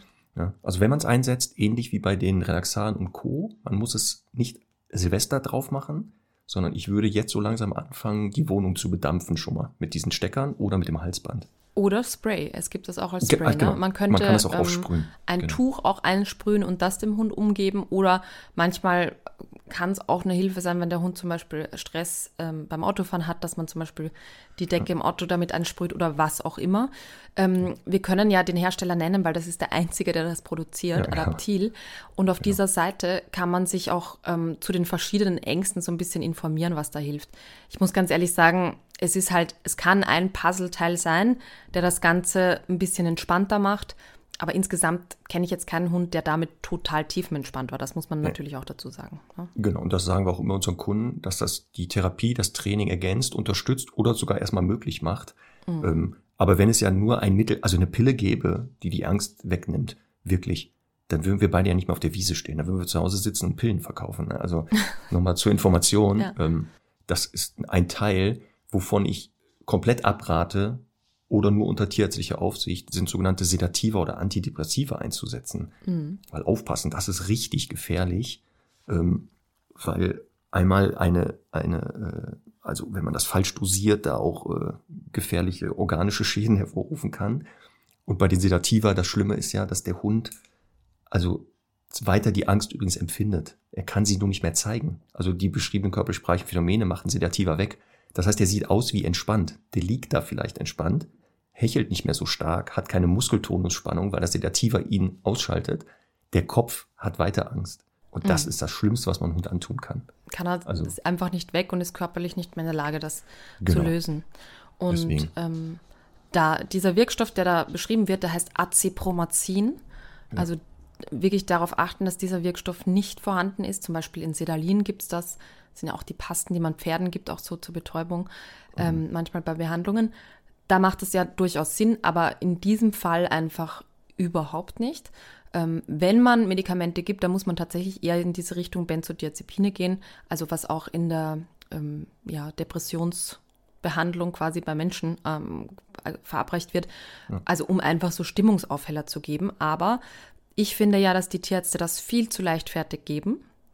Ähm, ist also ich finde halt einfach, das ist oft nicht gerechtfertigt, weil nur das Medikament selbst natürlich nichts löst, alleine. Ähm, und der Ralf Rückert hat auch in seinem Artikel beschrieben, er würde das wirklich nur bei Hunden machen, die absolute Panik haben und quasi aus Panik aus dem dritten Stock springen würden. Also das fand ich jetzt ja. einen guten, guten Vergleich. Also nicht ein Hund, der da ein bisschen hechelt und äh, Stress hat deswegen. Ähm, Finde ich auch nochmal einen wichtigen Punkt, ja. Genau, deswegen sprecht euren Tierarzt mal daraufhin an. Wie sieht der das? Also Einsatz von Antidepressiva und Co. Lasst euch beraten ähm, und hört euch verschiedene Sachen an oder auch im Internet. Genau, es gibt Studien und äh, verschiedene Meinungen dazu. Ist eine Option, aber auch wieder die löst wirklich das Problem nur kurzfristig wieder. Also so selten, dass man das einmal gibt und dann ist es weg. Gut. Aber wir haben ja schon gesagt, ne? Also Nahrungsergänzungsmittel, ähm, den Hund durchchecken lassen nochmal, dann was helfen kann, ist wegfahren, wo es kein Silvester gibt, die Vermeidung. Oder wenn man nicht wegfahren kann, die Wohnung schalldicht versuchen zu kriegen. Ähm, da auch vielleicht in der Wohnung so die Rückzugsmöglichkeit bieten. Mhm. Vielleicht kennt der Hund ja schon die Box und nimmt die auch an gerne, wo er sich entspannen kann. Und dann äh, manche Hunde, ich habe auch Hunde im Training gehabt, die, wenn Silvester war, ja in den Keller, was du gesagt hast, gegangen ja. sind, freiwillig oder in die ins Badezimmer sehr gerne auch, ja. weil in vielen Badezimmern keine Fenster sind, ähm, so dass die da und dann würde ich sogar diese Box in den Keller stellen, wenn Silvester ist, oder halt ins Badezimmer, wenn da Platz ist, so dass das einen doppelten Effekt hat. Also der Hund sucht ja, ja eh schon diesen Ort auf und da würde ich dann sogar die Box und ausnahmsweise würde ich den sogar ins Bett lassen, wenn er da rein Fall. möchte. Ne? An diesem ja. Tag gelten keine Regeln. Das, was so. äh, der Hund braucht, um sich wirklich sicherer und wohler zu fühlen. Genau, und das ist oft auch, dass die Hunde instinktiv wissen, was denen gut tut. Also weg, Entfernung oder sogar zu den Menschen kommen. Ja. Weil ich habe noch damals gelernt, wenn ein Hund mhm. Angst hat, darf man den nicht trösten, ansprechen, anfassen, weil man das schlimmer macht. Mhm. Und ich habe das noch so gelernt, habe das auch so angewendet. Und jetzt stellte sich aber raus, durch meine eigene Erfahrung habe ich gemerkt, das irgendwie, das funktioniert nicht so richtig, weil wenn man die Hunde da ignoriert, werden die noch gestresster. Und wenn man Abstand sagt, und jetzt zeigen das auch Studien, diese Theorie, wenn der Hund an Silvester bei dir auf den Schoß möchte und du den streichelst und der ruhiger wird, weitermachen. Auf der Hund, Fall. der aber unterm Bett liegt, nicht bitte rausziehen und sagen, so, Conny und Mark haben gesagt, Körpernähe ist super, weil Oxytocin ausgeschüttet wird, jetzt rubbel ich dich mal durch. Also ne, ne, nicht zwangstherapieren den Hund mit Rubbeln und Streicheln. Ja, und ähm, da muss man vielleicht auch noch mal ein bisschen mehr im Hintergrund erklären. Ähm, es ist so, dass eben äh, dieses, also wenn Streicheln als positiver Verstärker konditioniert ist und der Hund dann danach ein angenehmes Gefühl empfindet oder währenddessen, dann ähm, verstärkt man eben nicht das Gefühl, nämlich die Angst, mhm. sondern das Verhalten. Also so. im Zweifel ne, lernt der Hund halt Schoß sitzen oder auf die Couch, macht Sinn, für einen Tag genau. zumindest. Ja. Ähm, und dann, äh, dann ist es auch total in Ordnung. Man muss aber natürlich dazu sagen, mit Maß und Ziel. Ne? Also ein Hund, der, den man jetzt da total nervös betüttelt und äh, irgendwie ja anders als sonst einfach äh, behandelt, der denkt sich ja erst recht, oh Gott, was ist denn hier los? Also es kann halt irgendwie eine nette Massage dafür, wenn das für ihn angenehm ist, ist es gut. Wenn er sich lieber unters Bett legt und irgendwie die Ohren zuhält, dann ist es auch okay. Genau, das ist halt wichtig. Ach ja, Stichwort Ohren zuhält. Ähm, eine weitere Möglichkeit, so ein bisschen den Stress zu nehmen, wenn es knallt und zischt, wäre ja ein Gehörschutz. Ja. Also, ne, dass man dem Hund einfach ähm, die Möglichkeit nimmt, mechanisch, dass da Reize ins Ohr gelangen. Ähm, Im Internet, das habe ich damals in der Vorbereitung für Vorträge und sowas geguckt, gibt es einen Hersteller in Amerika, der wirklich solche, wie so Mickey-Mäuse entwickelt hat. Mhm. Also so Gehörschutzkappen für Hunde, die nennen sich Mud-Muffs. Auch hier mhm. unbezahlte Werbung, wir verdienen da keinen Cent dran. Ähm, mal im Internet googeln. Das Problem ist, die Bilder, die man da sieht, wenn die Hunde die Dinger aufhaben, die Werbebilder, alle Hunde sind hochgestresst, weil sie nicht dran gewöhnt wurden. Das ist nämlich jetzt wichtig, wenn wir über sowas wie Gehörschutz reden. Die leichte, also die einfache, kostengünstige Variante ist übrigens Watte nehmen, ins Ohr des Hundes, einen Schal drum wickeln oder ein Tuch. Das kann schon ein bisschen den, die, den Geräuschpegel wegnehmen. Aber beides gewöhnen. Also man muss jetzt anfangen, den Hund dran zu gewöhnen, dass der ein Fremdkörper im Ohr ist, beziehungsweise einen Schal oder ein Tuch um den Kopf trägt. Das genau. bitte vorab. Ich glaube auch, also ich glaube, Semmel würde ich in drei Jahren nicht daran gewöhnen können. Ich finde das dann einfach doof. Aber es gibt ja Hunde, denen macht das auch weniger aus. Und dann finde ich es ja. auch absolut in Ordnung. Vielleicht ähm, nimmst du auch den falschen Schal. Dass du einfach ja, in der Wahl des genau. Schals, also dass die einfach sagt, das passt nicht zu meinem Fell. Das ist der Grund. Könnte bei dir tatsächlich sein. Also ähm, unsere Kollegin Ellen hatte auch eine gute Idee. Ähm, ja. Es gibt ja Stirnbänder, die Kopfhörer einge genäht haben, so Bluetooth-Kopfhörer. Okay. Und das, das dem Hund umgeben und da so ein bisschen Musik anmachen, schon auch eine gute Idee, finde ich, ne? Also natürlich auch unter Gewöhnung vorher. Aber das finde ich jetzt ja, irgendwie ja. ein bisschen netter, als jetzt da äh, Watte ins Ohr zu stopfen und so. Finde ich, ja. Find ich echt eine Möglichkeit. Ne? Genau. Wir, wir, wollen heute einen bunten Blumenstrauß anbieten von verschiedenen Sachen. Ne? Und eine Kundin von Ellen, bilde ich mir ein, hat die Box so präpariert, das also wirklich so mit Eierschalen, also Eierschalen, äh, Eierkartons und irgendwie äh, Styropor, Schaumstoff und was auch immer, so auch richtig so eine schalldichte ja. Kammer gemacht. Ja. Also falls ihr sowas habt, auch gerne Fotos schicken. Finde ich, finde ich echt eine, eine coole Idee. Die, die Folge ist super. Ja, ne? wir lernen gegenseitig tolle Tipps. Eigentlich, jetzt wo du das sagst, denke ich, ja klar, ist doch total logisch. Ja. So ein Panic Room ja, so ein Panic Room zu schaffen, ja. dem Hund, wo er rein kann. Nicht schlecht. Voll gut, ne? Ach, Was hältst prima. du von diesem Thunder-Shirt? Ja, ähm. Also es ist ein Body, den der genau. Hund anzieht wie ein Mantel, der halt sehr eng sitzt. Genau. genau. Die Theorie dahinter, das ist dieses ähm, Tellington Touch, dass dort bestimmte Punkte irgendwie Druck aufgebaut wird, teilweise auch über Bandagieren. Da werden so Bandagen gesetzt beim Hund. Ähm, Habe ich so die Erfahrung gemacht, 50-50. Also es gab hm. Hunde, die mit diesem Shirt oder diesen Bandagen weniger gestresst wirkten und waren und andere, wo das gar keinen Effekt hatte. Also die hm. waren eher genervt, glaube ich, von diesem eng sitzenden ja. Teil. Ähm, wäre aber auch wieder sowas, kann man mal ausprobieren mit vorheriger Gewöhnung. Wenn es hilft, super. Wenn nicht, hat man wieder einen Haken gemacht und gesagt, okay, Thundershirt habe ich ausprobiert, ähm, funktioniert bei meinem Hund nicht. Ja, eigentlich, also ich kenne das so, dass das Prinzip eigentlich von diesem, ich glaube, das heißt Pucken, kommt bei Babys. Hm. Da hat man ja früher auch gesagt, man wickelt die ganz eng, wenn die viel genau. schreien, damit sie sich halt irgendwie behüteter fühlen. Ja. Also, ich meine, wenn man auf die Seite schaut von, von der Shirt, da gibt es wirklich Videos auch von Hunden, die totale Panik haben beim Autofahren und dann haben sie das Shirt an und alles ist gut. Das ist natürlich auch wieder nicht der Fall. Aber wie gesagt, es gibt halt Hunde, die dann vielleicht ein besseres Gefühl haben. Ich persönlich habe da auch noch keine wirklich tollen oder besonderen Erfahrungen äh, erlebt. Ähm, ich habe das ab und an mal zusätzlich bei sehr aktiven oder hyperaktiven Hunden ausprobiert, ähm, mhm. um die da so ein bisschen ruhiger zu machen. Da finde ich, macht es auch so gefühlt mehr Sinn. Aber wie gesagt, wenn es nicht schadet, hilft es nicht. Umgekehrt, wenn es nicht hilft, dann schadet es nicht. So. Genau, und eine Idee hinter diesen Shirts und Bandagen ist, glaube ich, dass der Hund eher aufgerichtet wird. Wir haben ja die Körpersprache mhm. beschrieben, mhm. Eher so gedrungen klein sich machen. Und diese Shirts, glaube ich, haben auch, glaube ich, sollen den Effekt haben, dass er eben in diese Aufrichtung wieder geht. Und der Körper meldet, nee, dir kann es ja gar nicht schlecht gehen, weil du ja aufrecht gehst. Also so wie der mexikanische Kollege die Route hochhalten, mhm. ne? Genau, ja. ich wollte gerade sagen. Ja. Ich hatte auch Kunden, die genau in solchen Situationen plötzlich dem Hund da die Route hochmachen, wo ich dann fragte, was machen Sie denn da? Ja, Herr. Lintos, das wissen Sie nicht. Aber der Experte hat gesagt, wenn ich, wenn der Hund die Route hochträgt, kann er keine Angst haben. Hm. Habe ich gesagt, ja, das können Sie mal dem Hund erzählen.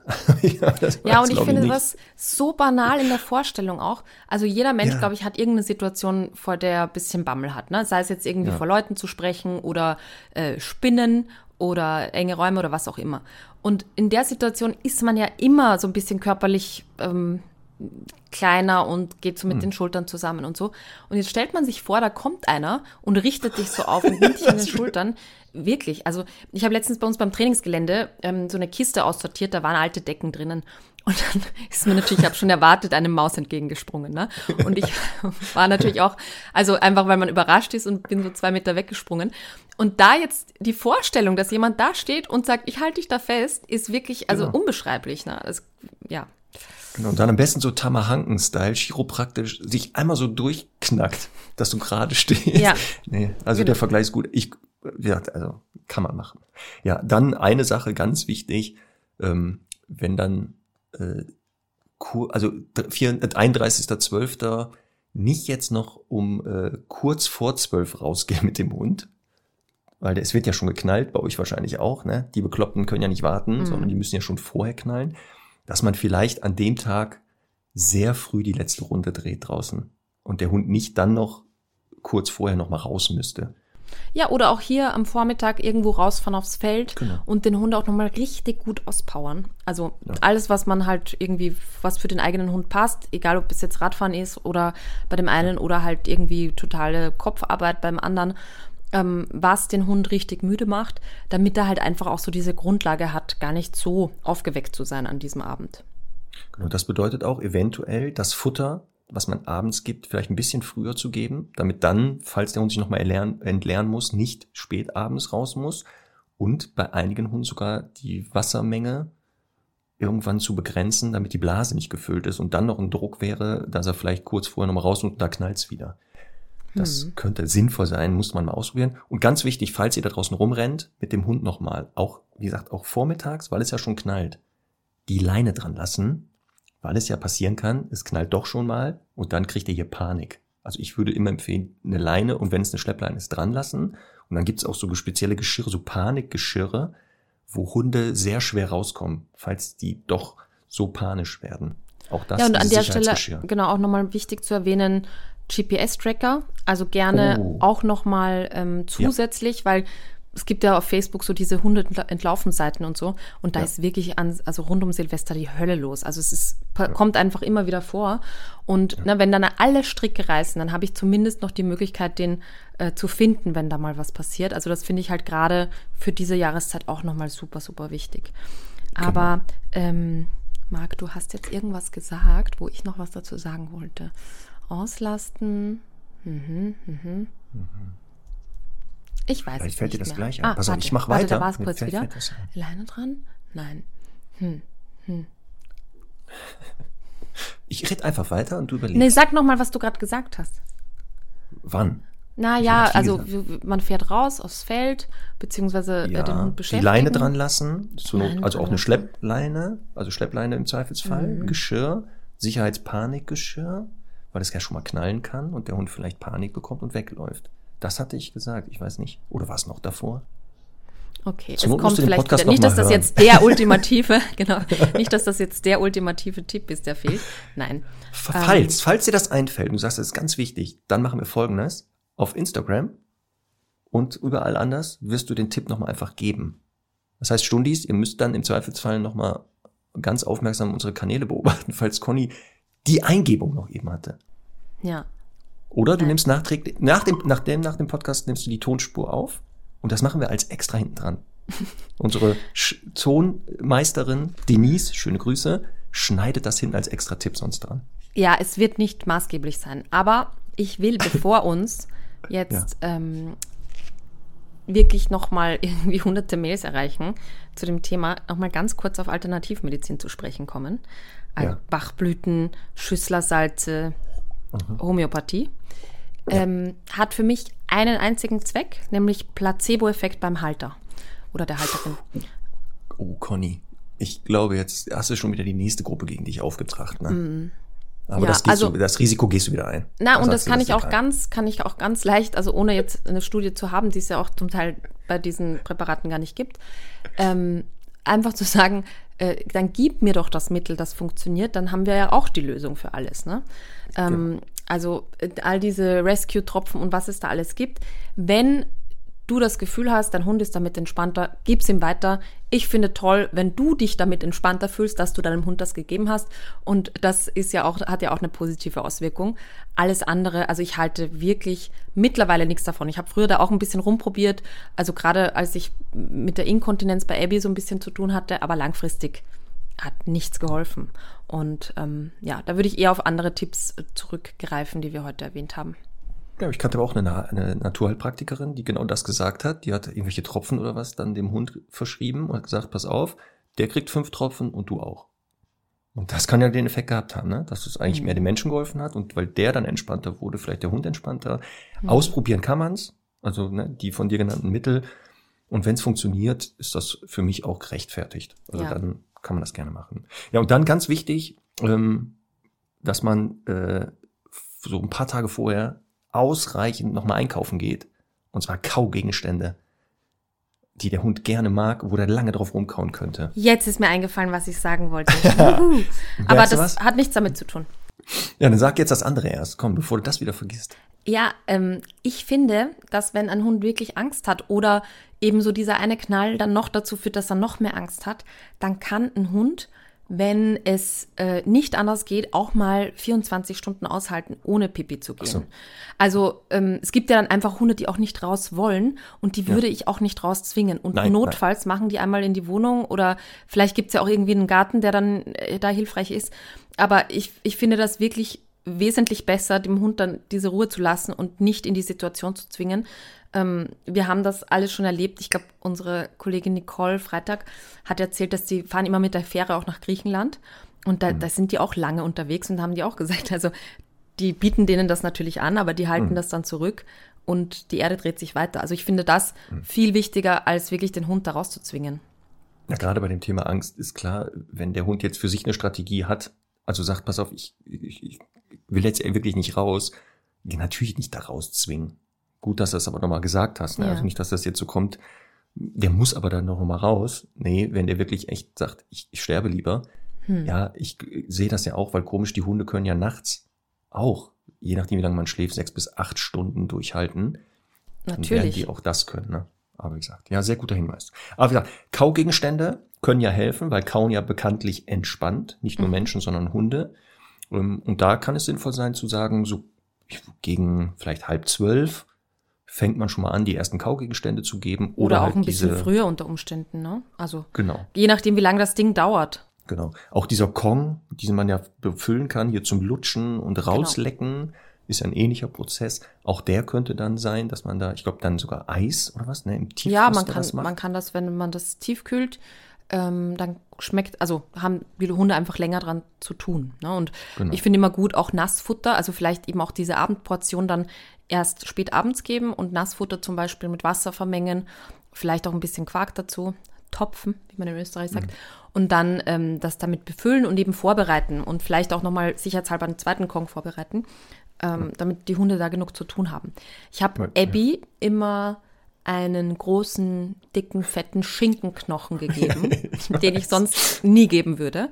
Und ja. man hat dann tatsächlich auch noch mal so zwei, drei Tage mit Verdauungsproblemen zu kämpfen, also auf Hundeseite. Aber das nehme ich in Kauf dafür, dass die da einfach gut zu tun haben. Und ähm, die war, die war im Glück. Also die war, das war im ja. Prinzip der tollste Tag des Jahres für sie. Da habe ich das genau. noch mal ein bisschen umgedreht. Und da habe ich immer so um 22 Uhr begonnen. Ähm, ja, und da hat die sich dann schön drei Stunden damit beschäftigt. Ja, du sprichst von diesen Knochen, die, ich weiß nicht, so, so, so groß wie ein Kleinkind sind. ja, je, je nachdem. Es gibt auch kleinere, die sind dann so groß wie ein Unterarm. Ja. Genau. Ja. Aber genau, das kann sinnvoll sein. Aber genau, was du gesagt hast, guter Hinweis. Die sind sehr fettig teilweise. Nicht wundern, dass der Kot des Hundes die nächsten Tage ein bisschen anders ist. Also, ja, und auch so auch dieser Knochenkot und so. Ne? Also so ganz ja, ohne ist es ja nicht, aber wie gesagt, mhm. je, nach, je nach Hund, wenn der jetzt nicht da tausend Splitter abbeißt und so, ähm, mhm. finde ich das dann ausnahmsweise auch mal eine echte Alternative. Genau. Also das wären jetzt so im Schnelldurchlauf die kurzfristigen Maßnahmen, so erste mhm. Hilfe, dass man sagt, komm, bis Silvester Therapie wird nicht groß funktionieren, aber ich kann dem irgendwie den Jahreswechsel so ein bisschen den, also so ein bisschen Stress nehmen oder dem das besser aushalten lassen. Also alles, was wir gesagt haben, führt eben nicht dazu, dass die Angst weggeht, sondern dass es ein bisschen entspannter wird. Mhm. Weil das Eigentliche ist ja, was ja, wenn überhaupt funktioniert, ist ja eigentlich nur noch die Verhaltenstherapie, die dann nach Silvester, was du gesagt hast, frühestens oder spätestens mal starten sollte, damit man wieder ein Jahr Zeit hat. Genau. Und ähm, da sind wir halt auch schon direkt beim Thema. Eine ja. ganz wichtige Grundlage, die man jetzt meistens auch nicht über Nacht verändern kann, ist natürlich das eigene Verhalten dem Hund gegenüber in nicht angstauslösenden Situationen. Äh, denn wir haben ja ganz viele Menschen, die meinen, mit Liebe und einem vollen Napf ist die Beziehung schon perfekt. Und gerade in Angstsituationen sieht man dann oft, dass es halt, dass das nicht alles ist. Und es gibt Menschen, die halt ihre Hunde für jede Kleinigkeit ihnen Aufmerksamkeit schenken und sie zumüllen mit Text und so weiter. Und ähm, das führt dazu, dass der Hund erstens irgendwann auf Durchzug stellt, aber eben auch so das Gefühl hat, den Menschen nicht ganz ernst nehmen zu können im Alltag. Und da finde ich halt ganz wichtig, Ziel ist ja immer wirklich der Fels in der Brandung für den Hund zu sein und nicht das Fähnchen im Wind. Und da finde ich eben auch wichtig, mit diesen äh, Dingen wie Konsequenz und auch mal Ignoranz, wenn der Hund was einfordert und so, wirklich im Sinne des Hundes auch umzugehen und zu sagen, ähm, der kann mich nur ernst nehmen, wenn ich mich verhalte halt wie ein souveränes Rudelmitglied und nicht äh, ihn irgendwie stundenlang oder als erstes begrüße, wenn ich nach Hause komme. Also all diese Dinge sind einfach auch sehr, sehr wichtig, um eben dem Hund auch zu vermitteln, ich bin cool damit. Und da haben wir auch, glaube ich, in der ersten Folge drüber gesprochen, also Beim Thema Alltag Angst. mit Hund, genau. Oder Alltag mit ja, ja. aber mhm. also wie man eine Bindung etabliert, Folge. wie man ja. genau als ähm, dem Hund Verlässlichkeit vermittelt, Sicherheit, also die zur Not nochmal hören. Ähm, und das ist ganz wichtig, was du sagst, weil in der Therapie braucht der Hund ja jemanden, auf den er sich verlassen kann. Weil in der Therapie wird ja genau das passieren, dass der Hund in Situationen in ganz kleinen Dosen rangeführt wird, wo er eigentlich ja gar nicht hin will. Also er, seine Strategie ist ja eigentlich, er will das vermeiden, er will weg und er muss ja seinem Menschen absolut vertrauen, dass wenn der den jetzt an diese Reize ranführt, dass nichts Schlimmes passieren kann. Und das setzt genau das voraus, dass man aber auch im Alltag aber vom Hund ernst genommen wird. Weil natürlich, wenn ich wie ein Praktikant oder ein Angestellter mich verhalte, kann der Hund sich halt nicht auch in der Therapie auf mich einlassen. deswegen ist das genau ganz wichtig, diese vertrauensvolle Basis zu schaffen am Anfang. Deswegen manchmal kann das sein, dass wenn wir solche Hunde ins Training bekommen, dass wir noch gar nicht mit Knallern und Böllern und sowas arbeiten, sondern sagen, wir müssen zu Hause vielleicht mal die Liegestelle besprechen oder dass die mal, wenn der Hund genau immer stupst, mal bitte nicht darauf reagieren, weil das schon irgendwie mit der Angst nämlich zu tun hat, was für viele aber paradox ist, weil die sagen, hey, nee, ich will jetzt hier Knaller geworfen werden. Hm. Aber das ist Schritt eins, das ist eigentlich Schritt eins. Ja, und da sind wir auch schon gleich beim Thema. Ähm, ich finde es sehr schwierig, in einem Podcast das äh, wirklich professionelle Knalltraining zu erklären. Das werden wir auch nicht machen, das ist sehr unseriös.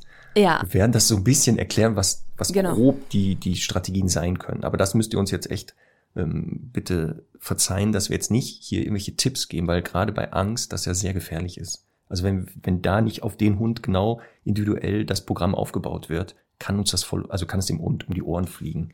Aber weißt du, was das Tolle ist, Marc? Ja. Ich habe jetzt meinen Online-Kurs zum Thema Knalltraining fertig gemacht. Der wird wahrscheinlich nächste Woche Montag Online erscheinen. Mhm. Und genau, und da sind auch Videos dabei, wo ich halt auch mit Semmel zum Beispiel zeige, wie man das Training wirklich richtig timet und ähm, erkläre wirklich auch nochmal alle möglichen Details dazu. Also die gibt es dann in meiner Online-Hundeschule, verlinkt natürlich in den Show Notes. Genau, da kann man das nochmal genauer sagen. Wie gesagt, deswegen werden wir jetzt nur kurz sagen, wie grob die Idee sein kann bei einer Angsttherapie. Und da hast du ja gesagt, am Anfang gesagt, es ist eigentlich wie bei Menschen. Denn genau das das Hundetraining oder gerade diese Therapieformen sind genau aus der menschlichen Therapie übernommen worden. Das war damals bewusst oder unbewusst hat man das gemacht und festgestellt, stimmt, gleiche Prozesse, gleiche Abläufe. Manchmal, und das muss man ja genau, weil der Hund ein Hund ist, anpassen. Das, was du gesagt hast, der Hund kann leider nicht sagen, verbal uns, hier ist Stopp oder so empfinde ich das, sondern hier muss man genau die Körpersprache sich nochmal angucken. Haben wir auch eine Folge gemacht über Körpersprache. Da war auch der Wunsch, ob es mal eine Fortsetzung gibt von dieser Folge. Ja, finde ich auch gut. Ja, sollten wir auch noch machen. Also, ähm, deswegen, es gibt grob gesagt zwei Therapieformen, die oft bei Ängsten eingesetzt werden, nicht nur bei Geräuschängsten. Das ist die systematische Desensibilisierung oder die sogenannte sukzessive Approximation oder gerne auch in Kombination. Ja, ähm, das sind so die klassischen Formen der Therapie, um dieses Verhalten oder dieses Gefühl der Angst so ein bisschen zu verändern. Ähm, und der Hund soll eigentlich lernen, solche sogenannte Coping-Strategien, also er soll lernen, mit seinem Verhalten auch teilweise selber mit diesen Gefühlen oder Verhaltensweisen nachher zu managen, sich selber. Aber wie gesagt, das ist, was eigentlich dahinter steht. Und ganz wichtig bei Therapie, Zeit. Hm. Das braucht Zeit. Also wenn der Hund schon seit zwei Jahren Angst hat, in zwei Wochen geht das nicht weg. Das sage ich hm. jetzt schon. Also das muss man sich auch geistig darauf einstellen dass gerade beim Angsttraining, weil es ganz kleinschrittig aufgebaut wird, es sehr lange Durchhaltevermögen braucht beim Halter. Da habe ich viele Kunden leider gehabt im Training, die leider das nicht hatten, das dann aufgegeben haben, ähm, weil es echt minimalste Schritte ja teilweise nur sind, die aber für den Hund eine unheimliche Lebenssteigerungsqualität haben schon. Ja, absolut. Ja. Deswegen sollte man sich da äh, wirklich darauf einlassen, wenn man das möchte, ähm, und dann sagen, okay, ich gucke mir das an und wie gesagt, um welche Strategie man wählt von beiden oder so eine Kombination, das muss man wirklich je nach Hund entscheiden. Mhm. Bei dem einen macht man das so, bei dem anderen so, da fängt man hiermit an oder steigert das dann. Ähm, und dann muss man schauen. Also grob sind das so Strategien wie, der, man nähert sich dem Reiz in kleinen Schritten an oder der Reiz wird von leicht zu schwer, also von leise zu laut oder von hell, von hell zu sehr hell, also was du ja beschrieben hast, Silvester besteht ja nicht nur aus Knallen. Also das ist so was, die Idee, die dahinter steht. Immer mit dem Ziel, dass der Hund aber an einer Grenze arbeitet mit seinem Halter, dass er den Reiz zwar wahrnimmt, aber noch nicht in die Angst so richtig kippt. Um dem genau. Gehirn zu sagen, guck mal, das, was du befürchtest, ist nicht eingetreten. Du hast das überlebt. Oder das, was du gesagt hast, wenn es knallt, plötzlich fliegen da Leckerchen dass der Hund sagt, Moment mal, der Knall kündigt etwas Besseres an. Ist ja gar nicht schlecht, ne? Und diese Deswegen. Knalle, also um das nur grob anzureißen, mhm. kann man also bestenfalls mit einer Hilfsperson, die etwas, also je nach Hund und je nach Angst- und Stresssituation ähm, auch weit weg steht. Und ähm, da kann dann zum Beispiel, kann man dann eine Kottüte nutzen, die aufblasen und einmal äh, zerplatzen oder auch so ähm, Luftpolster, die oft bei bei Paketen dabei sind, mal wirklich in großer Entfernung nutzen, um mal zu schauen, was macht das mit dem Hund und dann ihm ein vorher aufgebautes Alternativverhalten anbieten und ähm, natürlich auch so Dinge wie kleine Knallerbsen und so weiter. Äh, das kann man dann natürlich immer steigern. Ich habe ähm, aus der Jagd so eine Knallpistole, die die mhm. Jäger verwenden, um die Hunde schussfest zu machen. Ähm, mhm. Ja, und äh, die, ich habe, also mit Semmel trainiere ich das auch regelmäßig und bei der ist das echt cool. Also ich kann, die, die macht richtig Krach, ja. Und ich kann echt schon ganz nah daneben stehen und die sagt dann, cool, wo ist jetzt mein Keks oder wo ist der, wo ist der Ball, der fliegt. Also von daher wirklich, wirklich ernst nehmen, auch mit Hunden schon vorab wirklich gut zu trainieren, damit es erst gar nicht passiert. Genau, das heißt also, ne, wenn ihr jetzt Silvester mit den genannten Maßnahmen so ein bisschen überstanden habt mit dem Hund, das ist jetzt ein bisschen nicht so ganz Horror gewesen, dann nächstes Jahr sich jemand suchen, der sagt, okay, komm, wir gucken mal, kann man das therapieren, in welcher Form und mit dem gemeinsam dann ein individuelles Trainingsprogramm entwickeln, Therapieprogramm in der Hoffnung bis nächstes Silvester, vielleicht ist es schon viel besser oder sogar im besten Fall, dass der Hund jetzt sagt, okay, lass es mal knallen, Silvester, dann fliegen ja hier irgendwelche Sachen oder sowas, ne? Weil mhm. dann kommt auch nicht folgender Ausspruch von einem Hundehalter, der zu einem anderen sagt, aufpassen, Gag-Alarm wieder mal, klingelingeling. Mein Hund ist ein Wach- und Schutzhund. Kaum ist er wach, schon sucht er Schutz. Wegen Wach- und Schutzhund. Also, Niedlich. Das, mhm. ja, ne? Ich hätte auch noch einen zweiten im Angebot, der ist aber ein bisschen anrüchig. Das, äh, oh, das, das ist aber gut, dann her damit. ich wusste, ich wusste, wenn ich das so anteasere, dass du ja. dann natürlich sofort sagst, den will ich jetzt hören. Also Stundis, wenn hier jemand ist, ähm, der unter 18 ist, oh. dann jetzt mit dem Hund mal spazieren gehen. Nein, unter 18 sollte man auch nicht mit dem Hund spazieren gehen. Okay, ja. Da im Garten. Na gut, ab in den Garten mit euch. Ja. Falls jetzt Kinder im, im Raum sind, Stundis, die jetzt mal wegschicken weiß ich nicht, in die Wiese, auf die Wiese, die sollen jetzt Kleeblätter suchen. Oder Ohren zuhalten einfach. Oder Ohren zuhalten. Ja. Also, ähm, und dann sind wir aber durch für heute. Wie gesagt, ein bisschen anrüchig, ne? aber ich, ich warne vor. Ja, du, du findest die gut, ich weiß das. Äh, zwei alte Hunde streifen durch die Straßen. Da kommt ihnen ein junger Hund entgegen und fragt, was macht ihr beiden denn so? Die Alten, wir gehen bumsen. Darf ich mitgehen? fragt der junge Hund. Klar, antworten die Alten.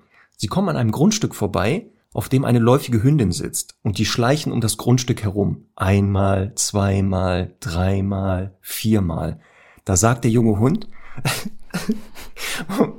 da sagt, so, ich habe den schon mal gelesen, ich wusste noch mal, da sagt der junge Hund, so eine Runde bumse ich noch mit, dann gehe ich aber nach Hause.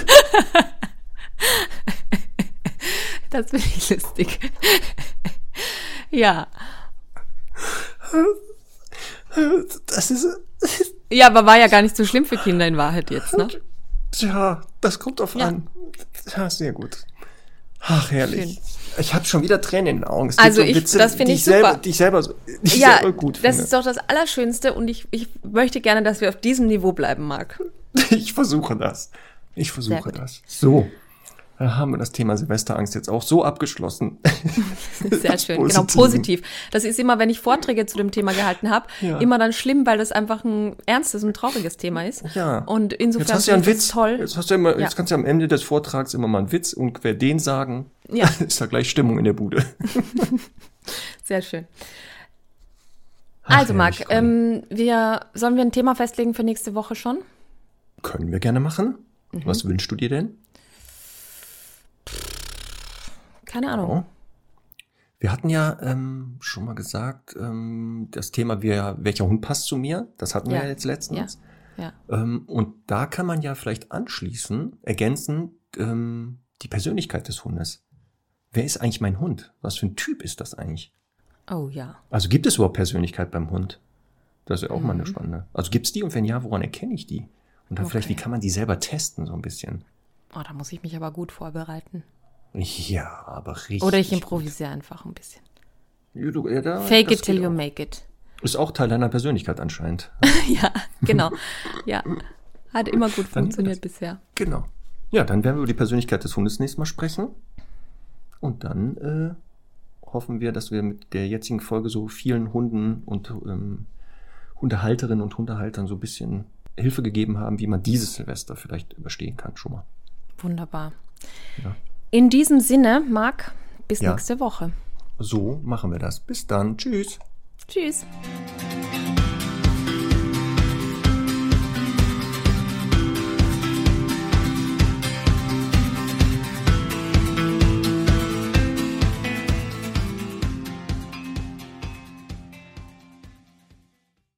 Diese Hundestunde wurde präsentiert von Tractive. Mit dem Tractive GPS Tracker ist dein Hund immer sicher unterwegs und mit der Tractive App im Notfall jederzeit auffindbar. Sichere dir jetzt mit dem Rabattcode Hundestunde minus 30% auf deinen GPS-Tracker unter www.tractive.com.